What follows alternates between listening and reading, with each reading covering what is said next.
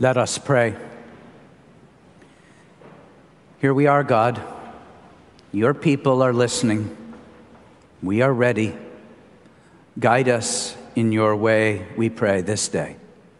Amen.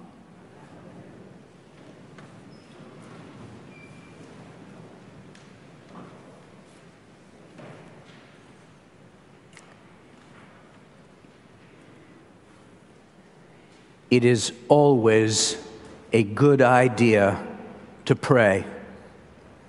When in doubt, pray. But we don't always know how to pray. Sometimes we get lost in the details in our minds, or the issue at hand feels so nuanced, or we've just been knocked flat, or have our back against the wall, and we get stuck. We're not even sure about what the intention is or the desired outcome. What do I pray for? in this situation. The writer Anne Lamott suggests that it comes down to three elemental, three simple prayers help, thanks, and wow, usually with great emphasis. Help! And thank you, thank you, thank you, and wow. Often that covers the bases, but not all the time. So I'd like to share with you today an equally simple approach to prayer that you may find valuable, and I want to do that by telling a story. Some years ago, a woman I knew had been suffering with an illness for many years.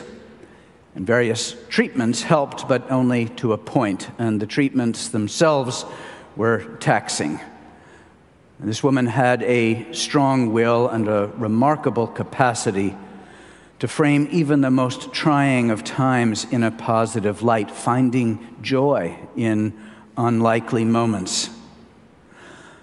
But it had been a long haul.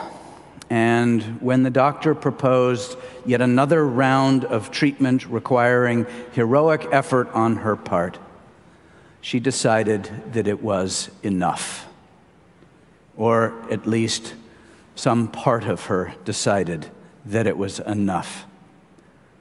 I'm sure she'd been weighing this in her heart and mind for some time before she invited me into her considerations, but invite me she did. To come to the hospital on a day when her husband would be there, and so too their adult children.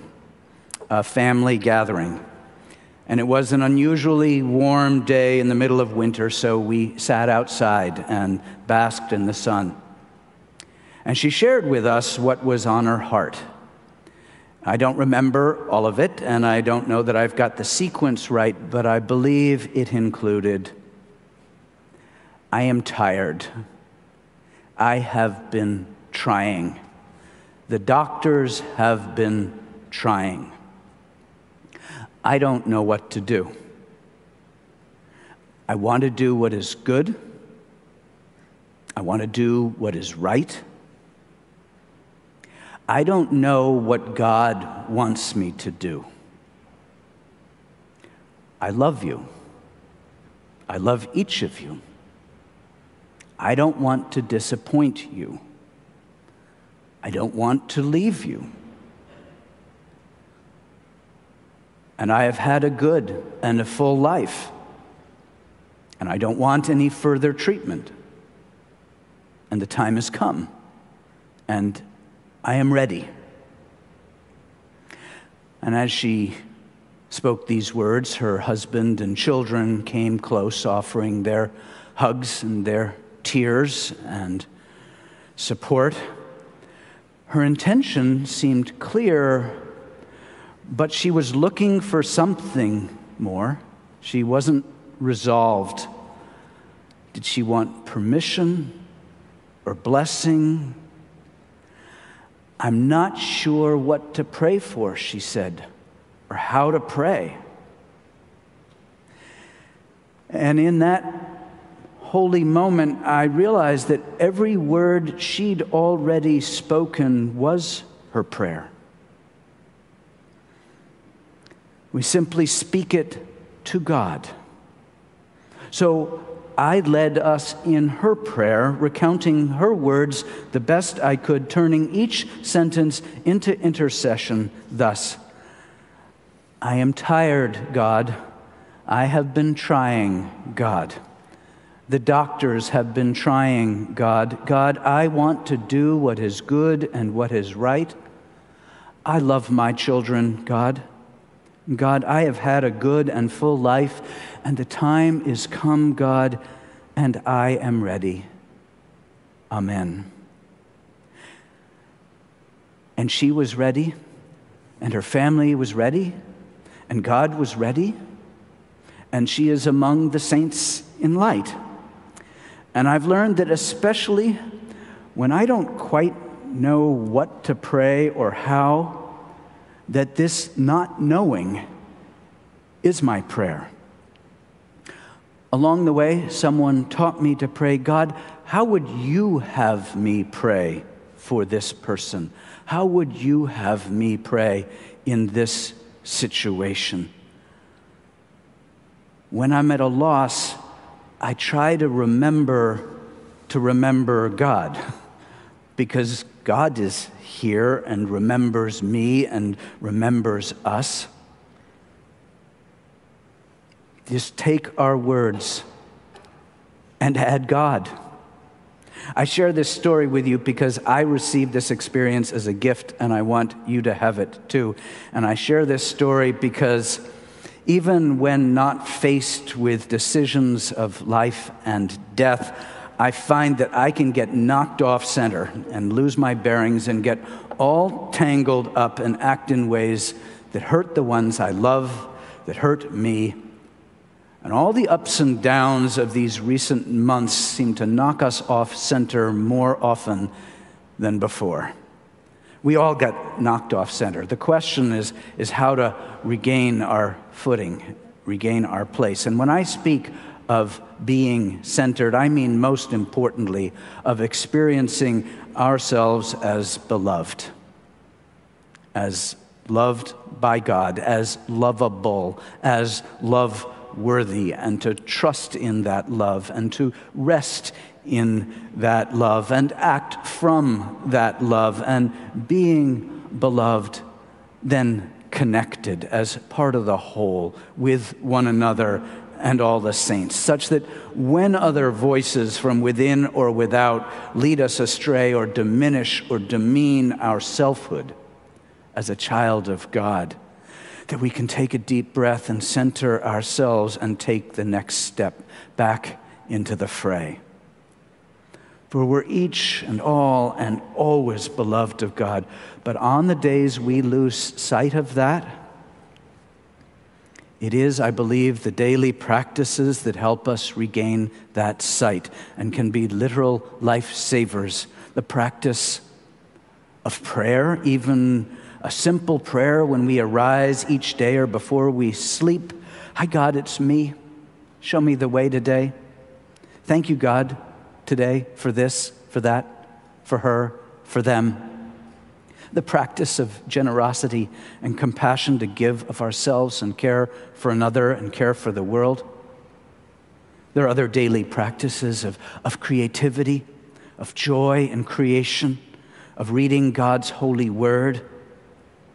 On this feast, of all saints, our collect, our gathering prayer affirms Almighty God, you have knit together your elect in one communion and fellowship in the mystical body of your Son, Christ our Lord. In the book of Revelation, this mystical body is spoken of as a great cloud of witnesses. In the practice of prayer, we see ourselves within this company, this magnificent motley throng. I live my life differently as a result of believing that all who have gone before me are part of that mystical body, as are those yet unborn, and that I too one day shall join with them, or perhaps even have a foot in that camp, not by dint of my good deeds, but thanks to God's good grace and mercy. Now, we're given two stories today.